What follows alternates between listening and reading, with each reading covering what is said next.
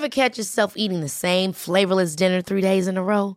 Dreaming of something better? Well, HelloFresh is your guilt-free dream come true, baby. It's me, Keke Palmer. Let's wake up those taste buds with hot, juicy pecan-crusted chicken or garlic butter shrimp scampi. Mm. Hello Fresh. Stop dreaming of all the delicious possibilities and dig in at HelloFresh.com. Let's get this dinner party started.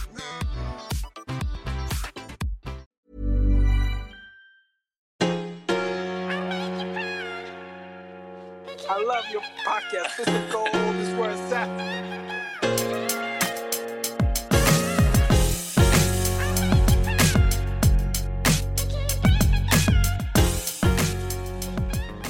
What is up? Hope you all had an amazing, amazing weekend. I'm so excited to be releasing this episode today. My guests today are Megan and Ryan Quinn, a husband and wife that are not just building a life they love, but are also leading the market in outrageously delicious baked goods that are actually good for you. They are the co-founders of Bougie Bakes. Bougie Bakes is an online store that sells amazingly delicious gluten-free, dairy-free, and sugar-free baked goods. Their brand is also awesome, but most importantly, their product is amazing, and what they sell, the food they sell, the snacks they sell are actually good for you. Clean ingredients and absolutely delicious. We've ordered from them a bunch, and I've absolutely plowed my way through their cookies. Does not last long in this household. Before we jump into the show, I have a special discount code for anyone that wants to place an order and try their insanely delicious sweets. You can use the code BITSOFGOLD15 to receive 15% off your order. BITSOFGOLD15 to receive 15% off your order. They have an incredible story. Amazing to see how they thought about building both a business and life they love, how they've navigated that as a couple. So with that, enjoy the show. Megan, Ryan, thanks so much for coming on the show today. So pumped to have you guys on. Thank you so much for having us. Thank you for having us. Yeah. You know, as I mentioned a few minutes ago, first time on the show where we're going to have three people all at once, but also a husband and wife duo. So very excited for this one. We already talked over ourselves, so hopefully. So I don't know how I came across your brand, but, you know, I mentioned just a few minutes ago, my fiance and I are super fans of what you guys are building. I literally just told you this, but, you know, my fiance, she got us the Valentine's Day bundle and plowed my way through it, eating everything that was in there within like 36 hours. So maybe just before we jump into how Bougie Bakes comes about, you can give us a little bit of a high level of what you guys are building today. Sure. So in its simplest form, Bougie Bakes, we're really developing, or we're out to deliver kind of healthier alternatives to life's indulgences. So right now it's an online baked goods company. We bake and sell and ship nationwide gluten-free, dairy-free, and sugar-free cookies, brownies, blondies, scones. We have vegan mini muffins as well. So primarily direct to consumer, you can order through our website. We do have some distribution outside of our website too. Locally here in LA, you can get us at Erewhon and Alfred Coffee shops. And yeah, that's it. And it's delicious. I saw that you guys recently added crickets as well to the site. Yeah, so that's been a new product addition. Cricket protein is actually the most sustainable protein. So part of our mission at Bougie Bakes is not only to offer healthy baked goods, but also we want sustainable packaging. We want to focus on ways we can protect the environment. And cricket is, you know, much easier to raise. You know, we're not actually familiar with the actual process, but cricket is actually the most sustainable protein available on the market. And it's tasteless. So if you have that little barrier to entry of cricket, you can't tell you're having it.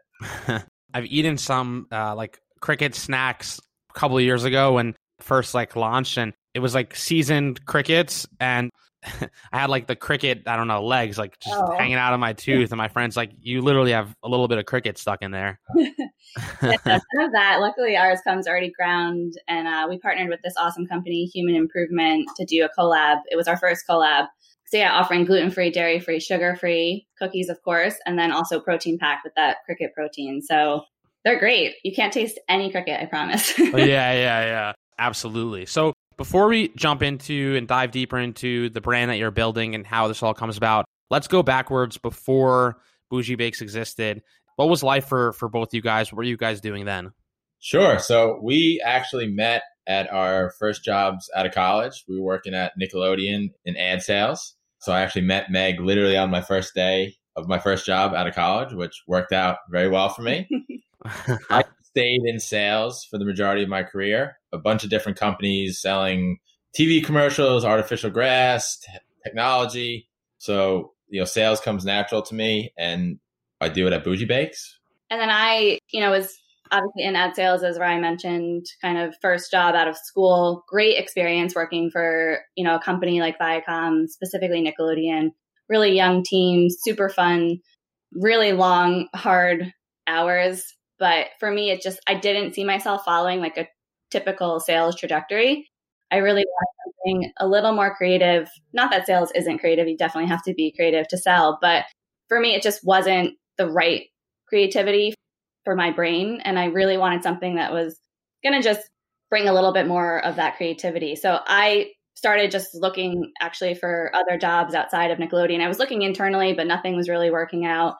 And then I randomly came across this listing for a job that said kids TV job. And I was like, huh, that's very like cryptic. But I was like, I'm working at Nickelodeon. I'm in kids TV. Like perhaps there's something here. And I went and applied and I got an interview, and it turned out it was like all of these ex-executives of Nickelodeon had branched off and started their own small company.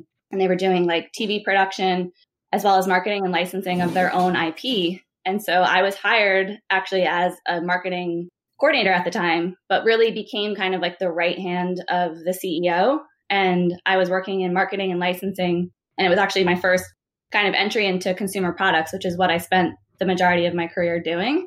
I was at the company's called Out of the Blue. I was there for 2.5 years. And then they acquired the brand Colorforms. And I was working on one of their new product launches or new brand launches, and was working with, you know, some of the big studios licensing their IP for our toy product. And then that's kind of what led me to my job at Mattel. Funny story there that we can save for later, but kind of worked in consumer products for the majority of my career. Can you jump into the funny story? We have a little bit of time. Yeah, sure.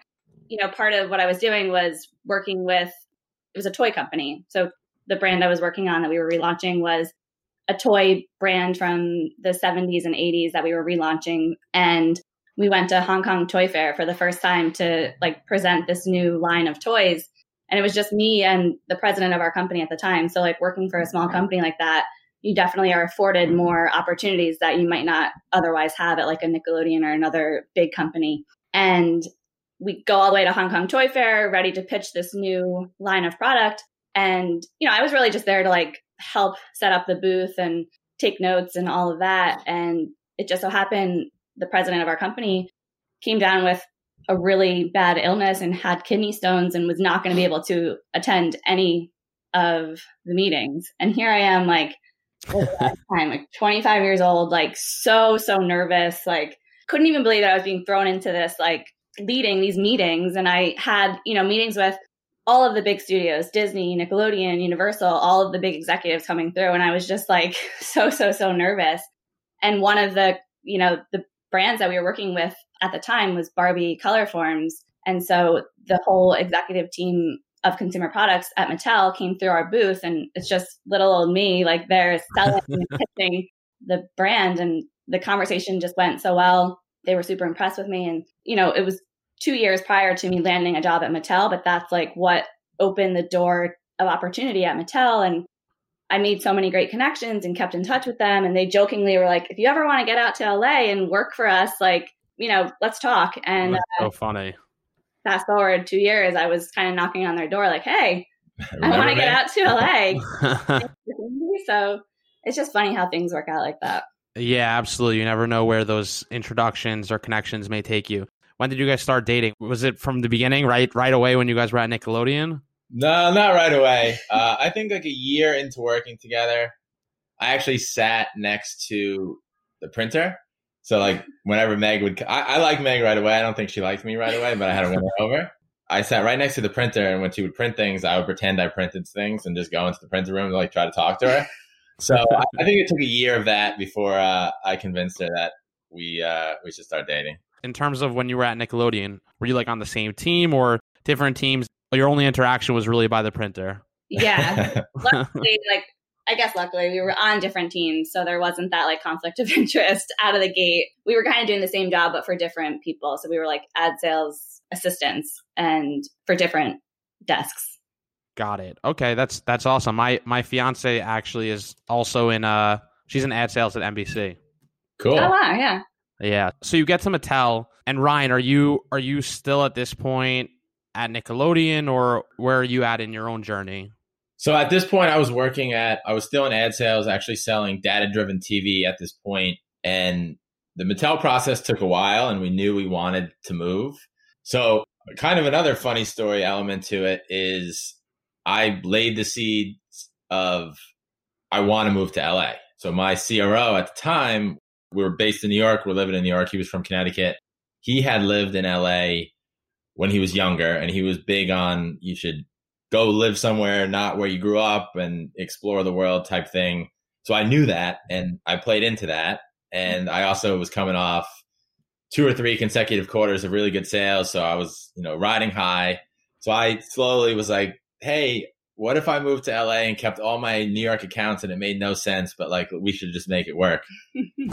He said yes. So when Meg got the offer, I had a job lined up where I could just business as usual. Normally when people move, it's either both people are looking for jobs or one person's looking for jobs. So we're able to do a cross-country move where we were, settled in our new roles right away.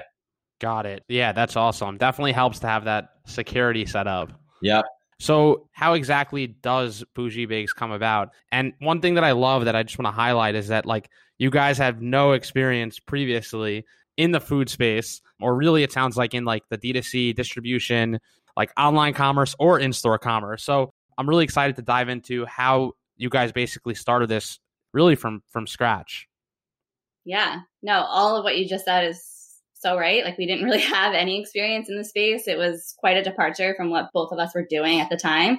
And it's not something that really happened like super strategically either, honestly. Like we had always shared, like we've obviously are very aligned. We're husband and wife founding team. So we've been aligned in kind of like our life plan and our values. And we always wanted to, 1, get out to the West Coast and live somewhere in California, and 2, start our own business. And so I think, there was definitely a journey getting to LA, as we kind of just highlighted, and kind of our experience working and wanting, to find opportunity out here in LA.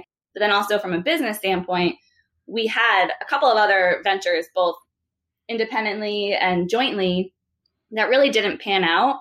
And so I think it was like going through kind of those failed business ventures and then always wanting, to start something and to build something together, that when we came, when the wedding prep started to happen and we got kind of the idea for Bougie Bakes, we together were like, like this could be a big idea. Like perhaps there's something here that we can really, go all in on, which is what we had been looking for.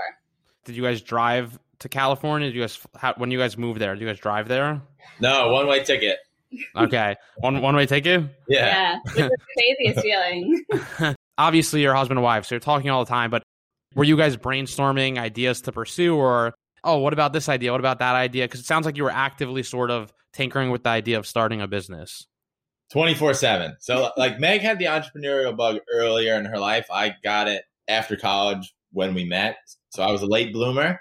But yeah, to your point, it was text messages all day, watching, Shark Tank, whatever it was. Like this could be an idea. Oh, is this domain taken, or does this exist already? The number of like IP addresses we have and like things trademarked is just embarrassing. Before Bougie Bakes, did you test or attempt to start any business? Oh, yeah. We had a few.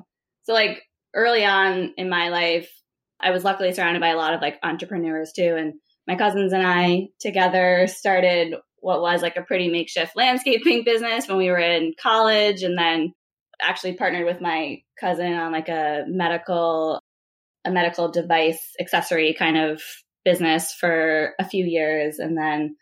So when I was younger, I wasn't doing all that. I wish I did.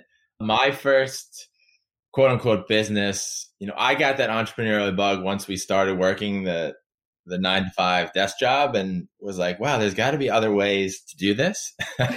So I actually stumbled into my first one. We were working in New York City. I noticed that there was a big discrepancy in the secondary market on Knicks and Rangers tickets, especially with premium tickets. So if you could buy premium tickets and resell them, you're going to make a lot of money.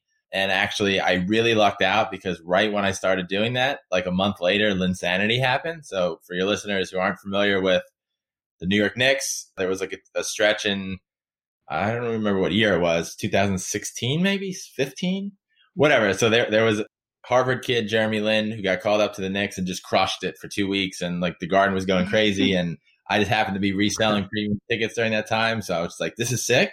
And that, rolled into... right before Bougie Bakes, we were working on a photography app we were like super excited about. We're like, this is the next Uber. And then reality hits and you're like, we don't know how to build apps. There's a lot of problems with technology and it eventually failed. We lost a lot of money on that one, but we learned a lot too. So you had like a legitimate business going with that. Yeah. We had the app built. We had we were working with the developers. It took a while and very delayed, but we had a working app and people did use it and we made several tens of dollars off of it.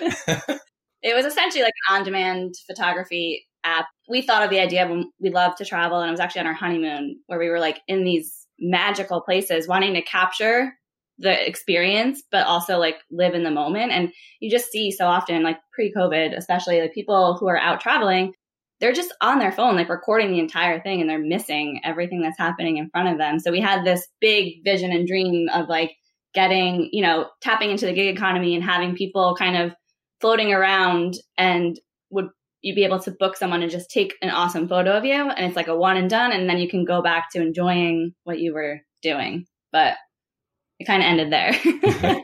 I mean, it sounds like an interesting idea for sure. What in particular, I guess, didn't end up working there?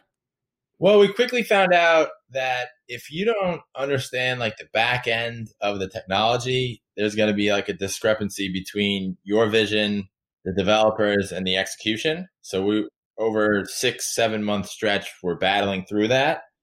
And, when you don't have a full understanding of the software and the back end elements that you want built into it that you thought were pivotal, for whatever reason, end up not working, or being impossible, or being super expensive. So we had an MVP of the app, but another element, we live by the beach, and beta testing site was the beach. And a thing that we didn't take into account is there's really bad cell phone service by the beach.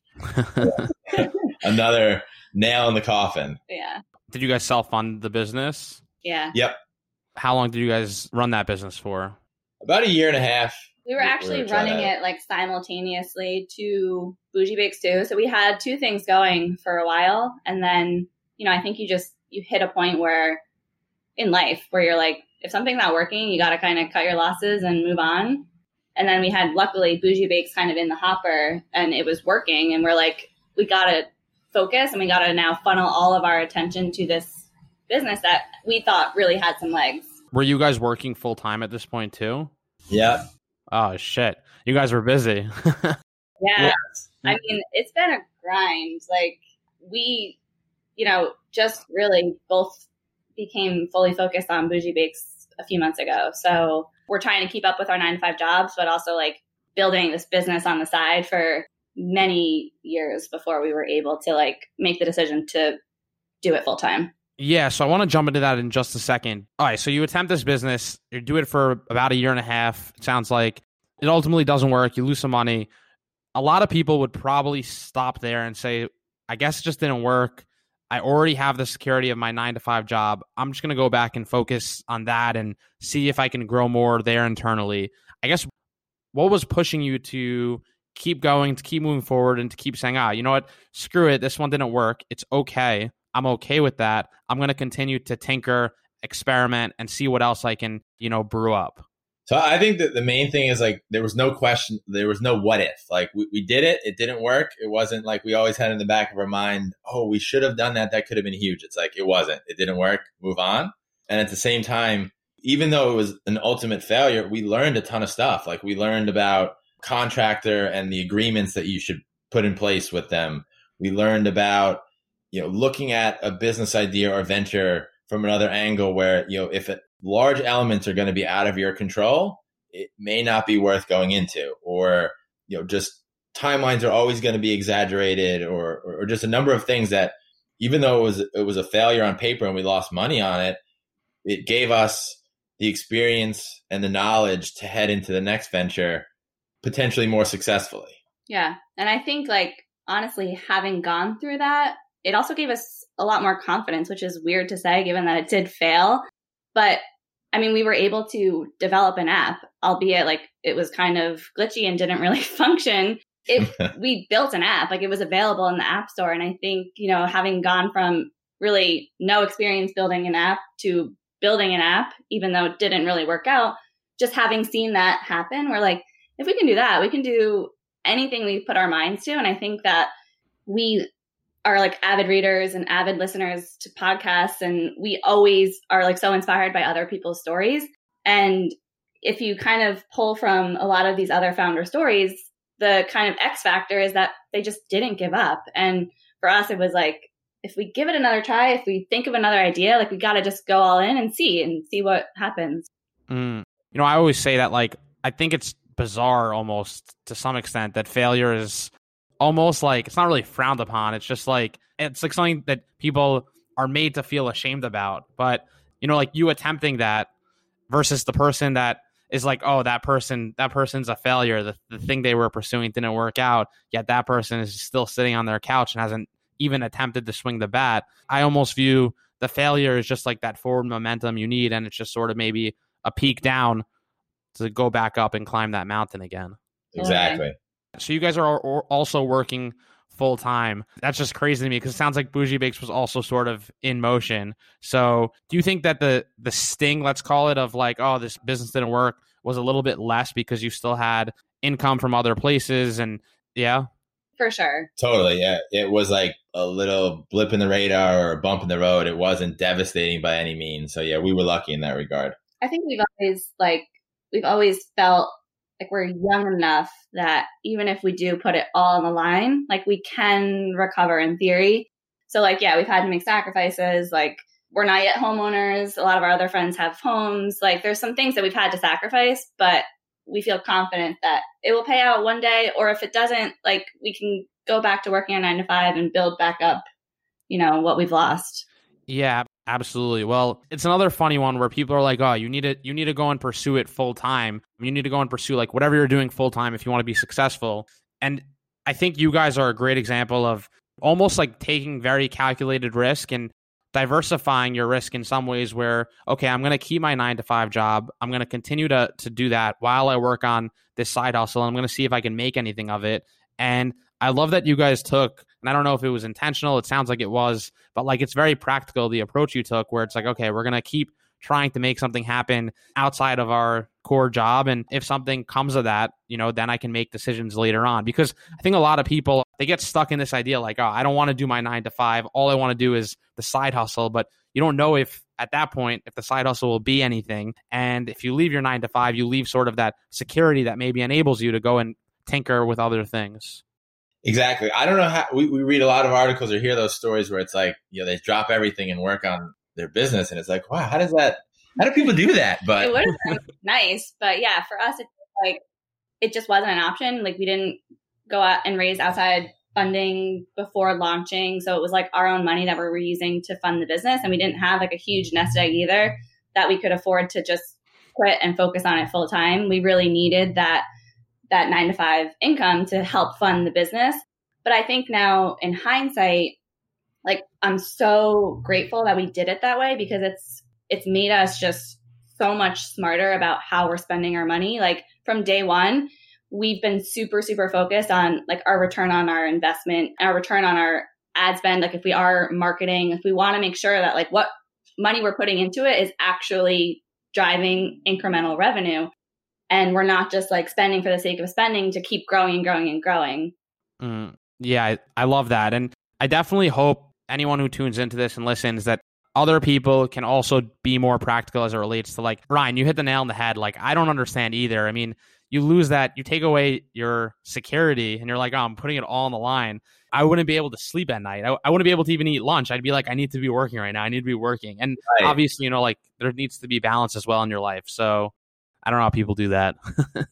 There's ways to do it. Like if you have that goal, you just set out a strategic plan. So like we moved our lives around and within our jobs and everything, like setting up for maybe in a year, year and a half, we can do this. So it is possible to do. It's very tiring and a lot of work, but it is possible to do both. So I need to ask, when you were at your full-time job, like during the day, 9 to 5, was your attitude positive or were you like, screw this, screw that. I just want to get back to Bougie Bakes. I want to get back to my other business. Or were you like, oh, this is still enjoyable? Because I imagine, you know, you have this really exciting thing that you're building and it consumes you just from like an energy standpoint. It's all you want to do. It's all you want to talk about. It's all you want to be working on. How do you manage like that journey there? Yeah. I mean, it definitely was all of the things you just said. Like for me personally, I had been at my job for about a year before we started Bougie Bakes, and I ended up being there for a little over 3 years. So I, you know, in the beginning, like when I was going in, I still felt very energized because it was,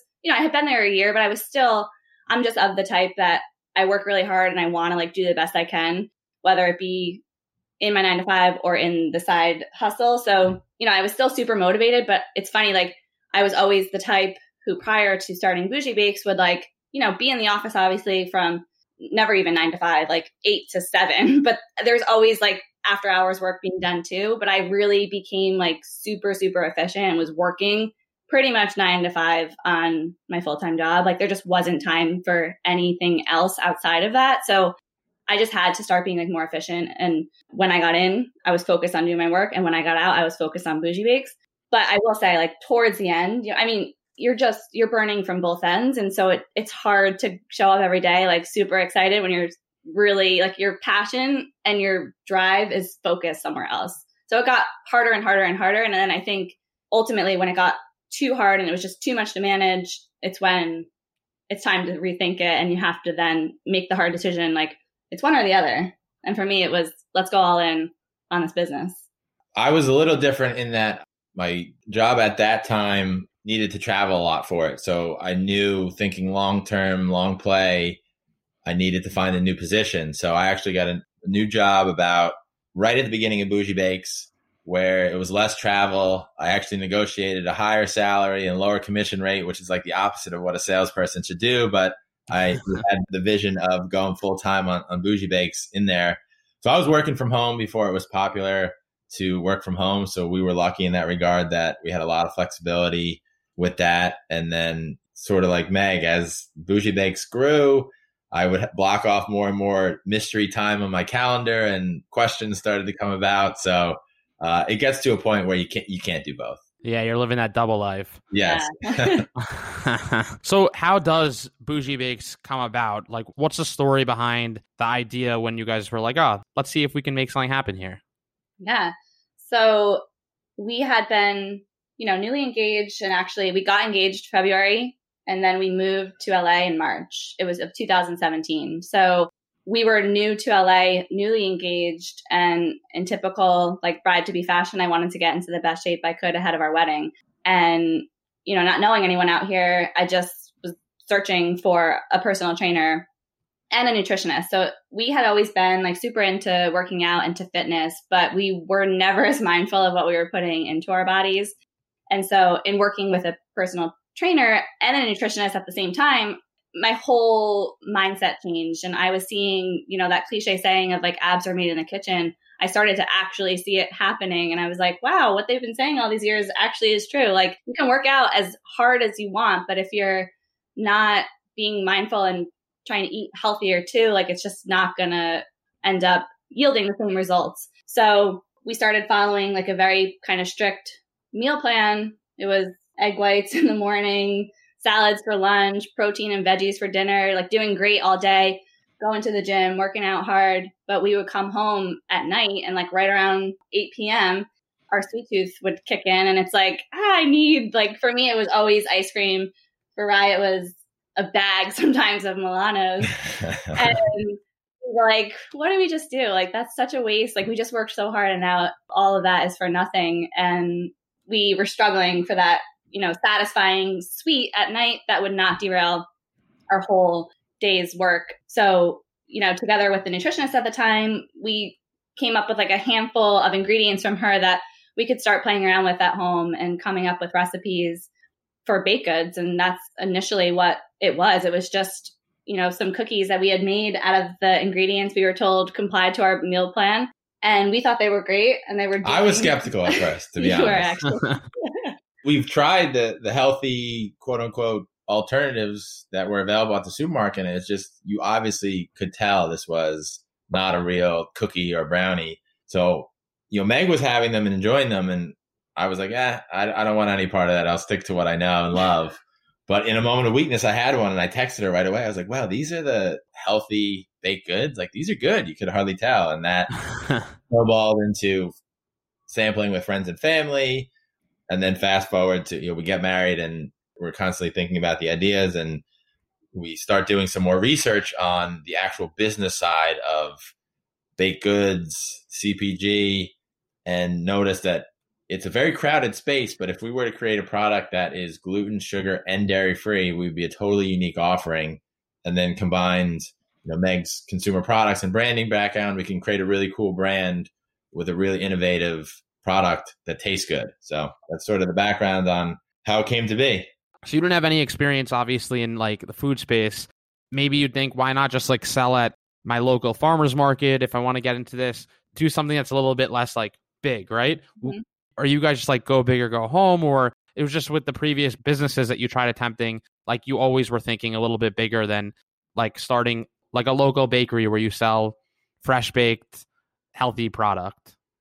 Yeah, I mean, we definitely are of the go big or go home mindset. But I will say, like, this started out small and slow, and it was like a slow and steady build. We were doing the farmer's market grind. We were doing pop-ups at fitness boutique classes. Like, we were very much living that for a long time. We made the decision out of the gate to sell online. Like, we didn't want to open like a brick and mortar storefront, which in hindsight, we're so grateful we chose to go that route. But, you know, for us, it was just the decision we made. And we felt like the way we could really make an impact more nationally too, right out of the gate. So we were selling through our website, but we didn't really have, you know, a budget to be doing a whole lot of marketing. So a lot of our sales were happening more locally for a long time.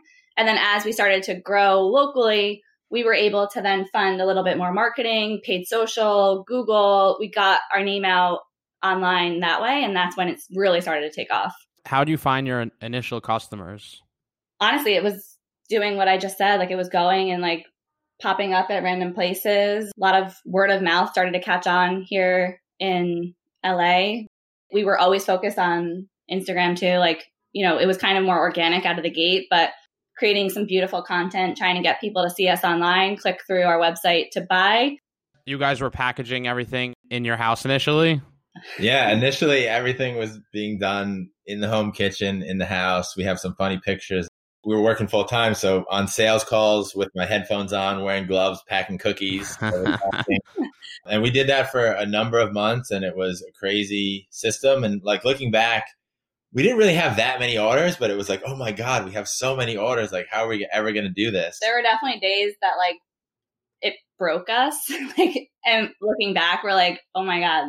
Today, just seeing how quickly we could turn that out, it's just funny to reflect on that. I bet.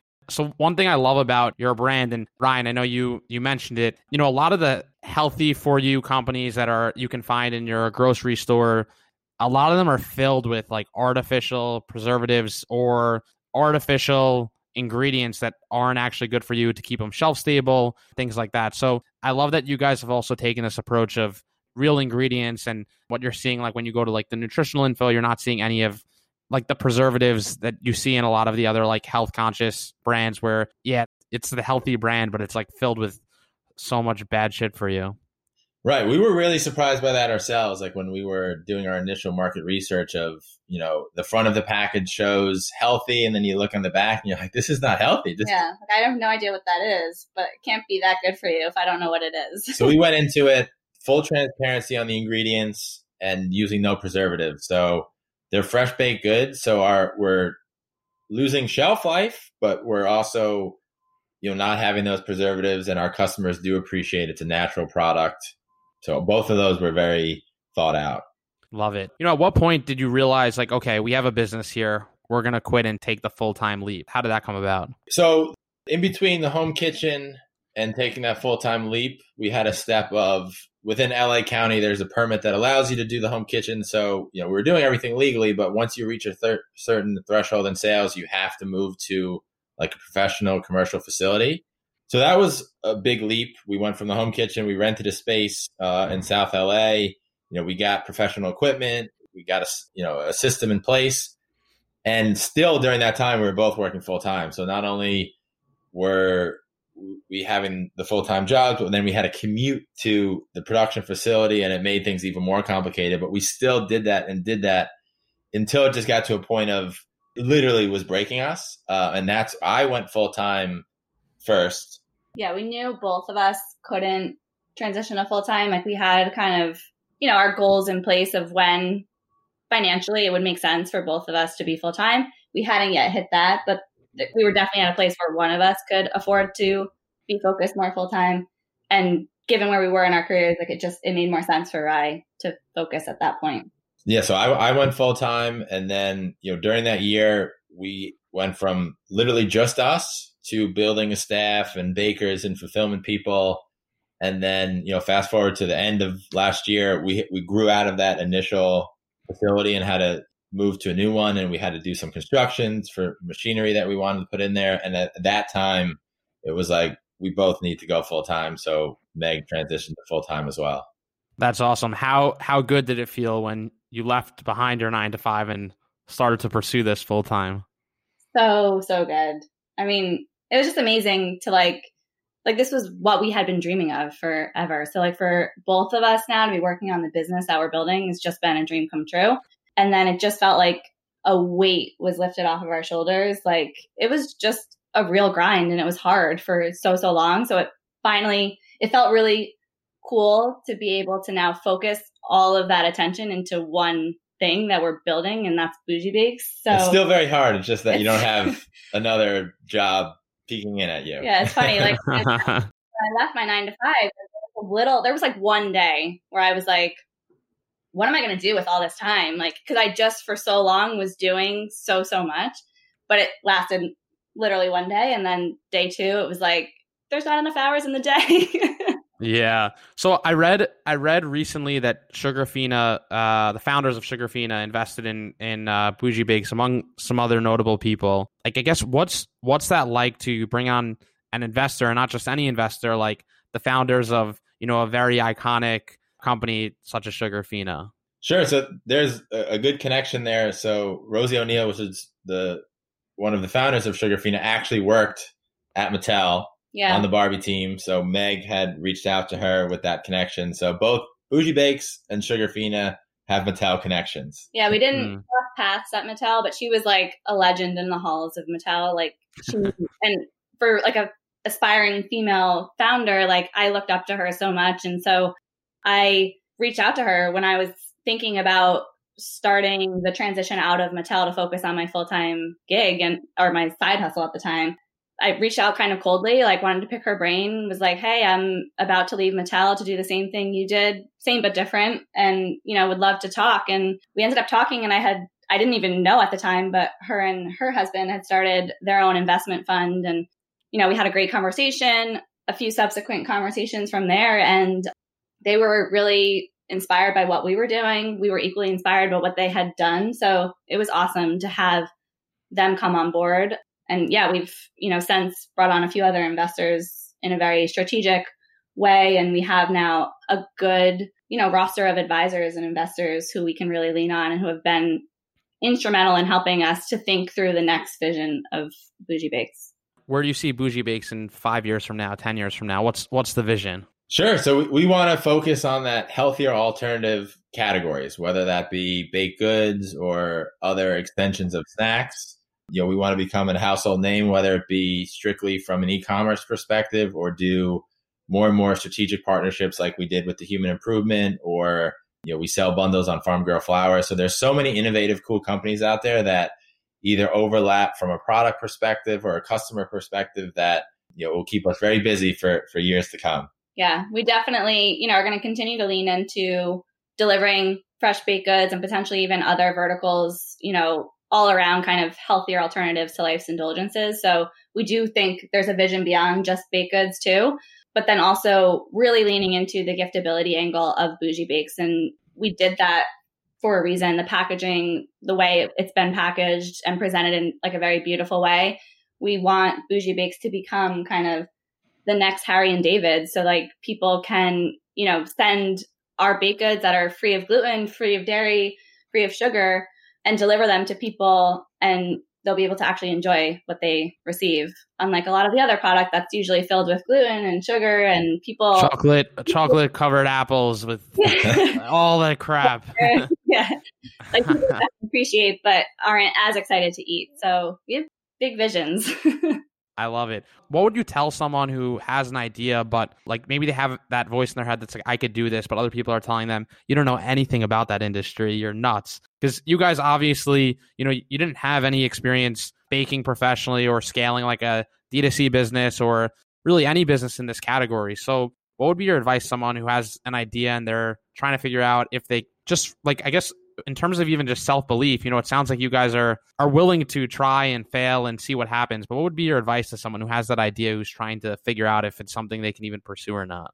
I would encourage people to really do their research. Like, it's amazing just how much information's at obviously our fingertips, but also like, as I mentioned, like we read so much, we listened to so many podcasts, we would reach out like coldly to a lot of people who had been successful or we had heard stories about. And you'd be surprised how many people are willing to like jump on a call and have a quick conversation or answer an email. So I think we've been pleasantly surprised by how many successful people really want to help other people be just as successful as them. So I think don't be nervous to like knock on the door or shoot an email someone's way. It can't hurt. And you never know like what you'll get in return. And just to piggyback on that answer, don't be afraid to walk away from the idea if you have those conversations and it seems like it's not going to work out, because you may just get another idea. And having those conversations is ultimately not a waste of time, because now you've made those connections, you've learned from their successes or their failures, and that will all equip you to head into the next idea even more poised for success. I love it. And that's really exactly, sounds like what happened with you guys. We're going to start to wrap this up in a couple minutes, but what's it like being co-founders in the business and, and being husband and wife in terms of just like living your life and business? What's that like? It's very fun. I mean, like we set out to do this and it's day to day. It's cool to be like, we're actually doing it and we only have to answer to ourselves. But there's also elements to it where it's all encompassing, all consuming.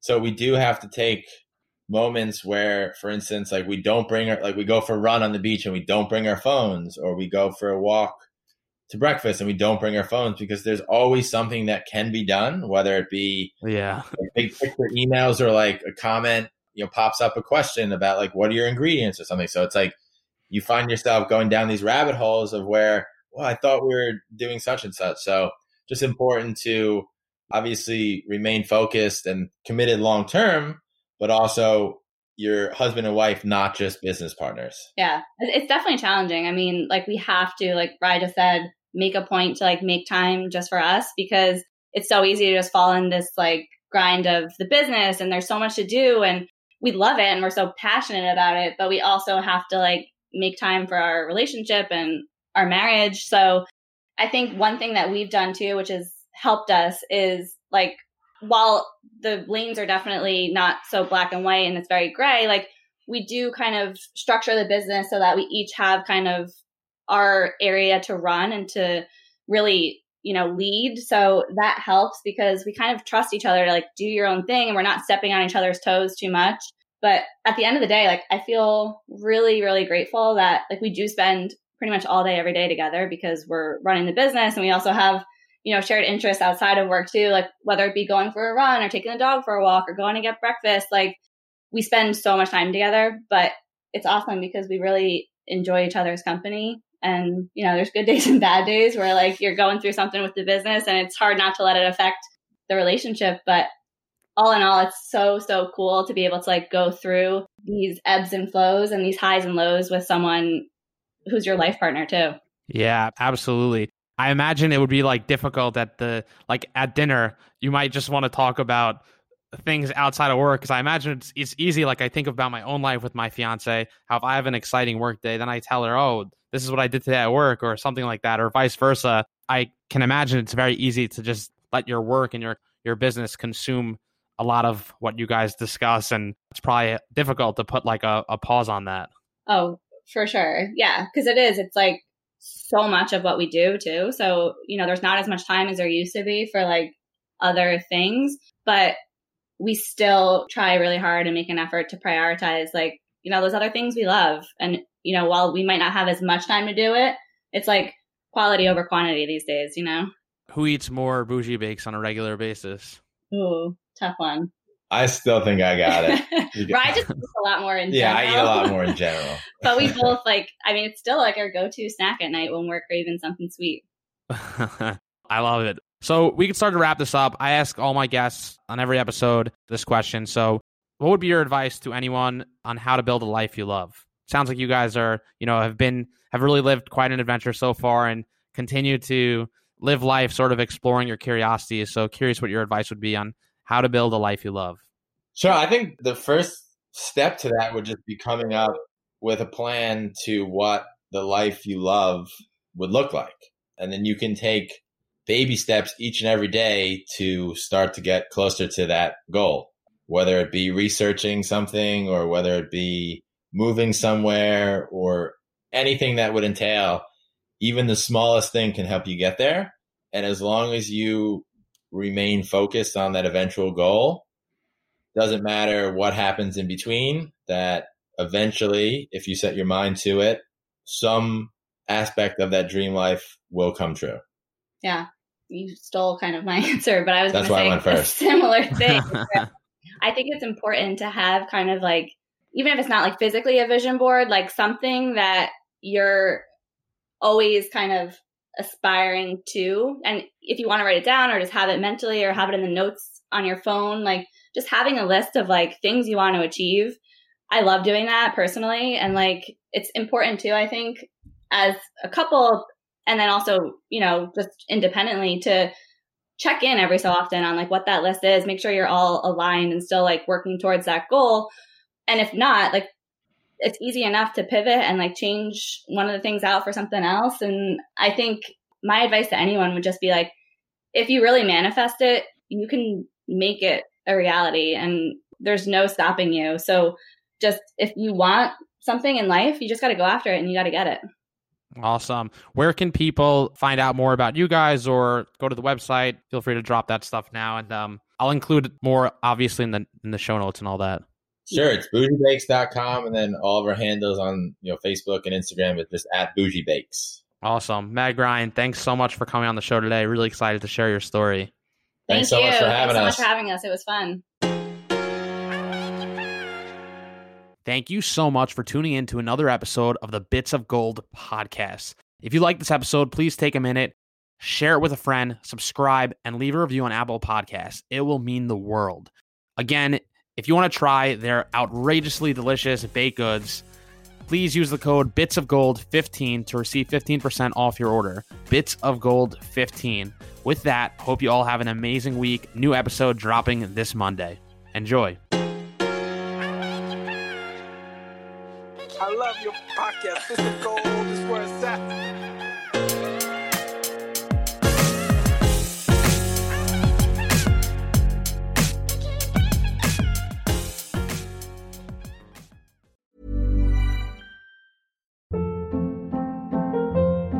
at. Hold up. What was that? Boring. No flavor. That was as bad as those leftovers you ate all week. Keke Palmer here. And it's time to say hello to something fresh and guilt-free. HelloFresh. Jazz up dinner with pecan-crusted chicken or garlic butter shrimp scampi. Now that's music to my mouth. HelloFresh. Let's get this dinner party started. Discover all the delicious possibilities at HelloFresh.com.